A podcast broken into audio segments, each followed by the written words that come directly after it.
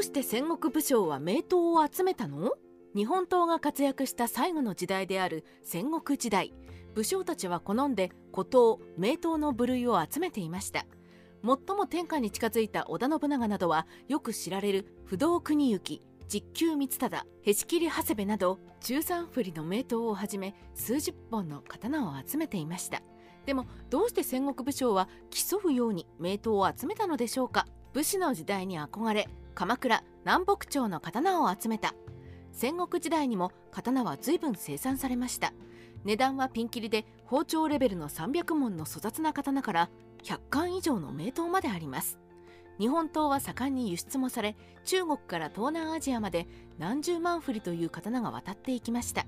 しかし名刀コレクターの大名たちは戦国時代の刀ばかりではなく鎌倉や南北朝のヴィンテージの古刀も集めていました。その理由にはもちろん骨董品の価値もありますがそれ以上に鎌倉や南北朝に対する戦国武士の憧れがありました。鎌倉に幕府があり武士が天下を治めていたという事実が戦乱の時代に生きる武士には強い武士の時代の遺物を身につけてその部位にあやかるというステータスだったのです。刀でなくても例えば室町時代の統制具足は鎌倉時代の大鎧をモデルに作られました。大鎧は色製の鎧と考えられていたのです。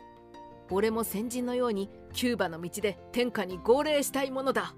戦国武将はヴィンテージ刀をしげしげと眺めて野望をたぎらせていたのです。容赦なく古刀をカスタマイズする戦国武将。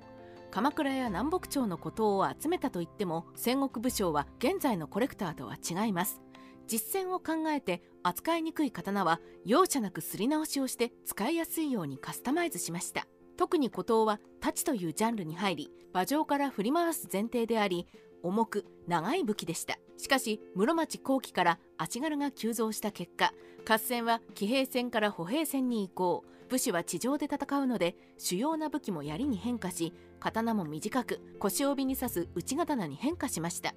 そこで太刀は邪魔になり刀鍛冶に命じて再度すり上げて内刀にカスタマイズしたものもあります。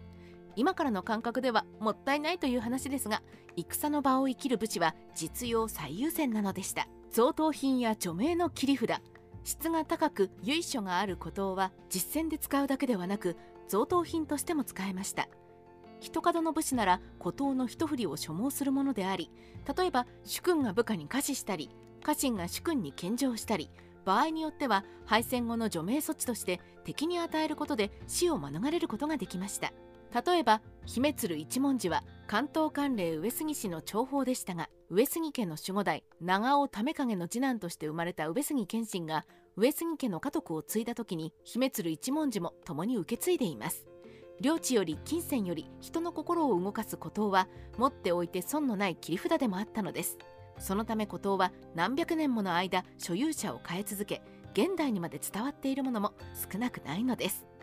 刀は武士の最後の武器。戦国時代武士の主要な武器は槍になっていました。大勢が入り乱れる戦場では長距離兵器の槍を振り回して敵を寄せつけないのが有効な戦闘手段になったからです。そして槍も使えなくなった接近戦で登場する最後の護身武器が刀になったのです。一番最後に残る頼みの綱が刀なので武士は刀を自身の守り神とするようになります。これは守り刀という習慣になり戦場ではなくても病に倒れた武士が枕元に刀を置いて矜持から身を守ろうとしました。織田信長が保有していた名刀吉本左文字はもともと今川義元の持つ愛刀でしたが桶狭間で義元が討たれた際に奪い取られたものです。この刀身には織田信長の命で永禄3年5月19日義元討ち取る彼の所持の塔に国す織田尾張の森信長と刻まれています。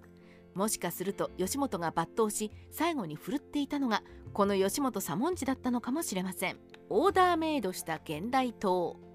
もっとも鎌倉や南北朝の古刀だけではなく戦国武将は自分に合うオーダーメイドの現代刀を作らせていました。例えば槍でも有名な加藤清正は山城の国堀川で活躍していた刀鍛冶の国広に刀を打たせ後に加藤国広と呼ばせるようになります。現代刀には伝統的な価値はありませんが自分の使い勝手に合わせて自由に使えるので扱いやすいものでした。戦国時代の刀は装飾より質実剛健で機能美重視なので鎌倉や南北朝の刀に比較して美術的な価値は低いようです。ここにもまず使えないと無意味という戦国の武士の考え方の一端が見えてきます。戦国時代ライターカワウソの独り言。戦国の武士にとって鎌倉南北朝期の孤島は武士が天下を取っていた時代の栄光の品として戦望の的でありそれを保有することで先人の部位にあやかれる効果を持ちました。しかし同時に実践重視の戦国武士は使いにくい孤島は実際の合戦に合わせてカスタマイズするのも当たり前でした。ただのマニア壁ではなく孤島といえど使い倒すところに戦国武士の考え方の一端が伺えて興味深いですね。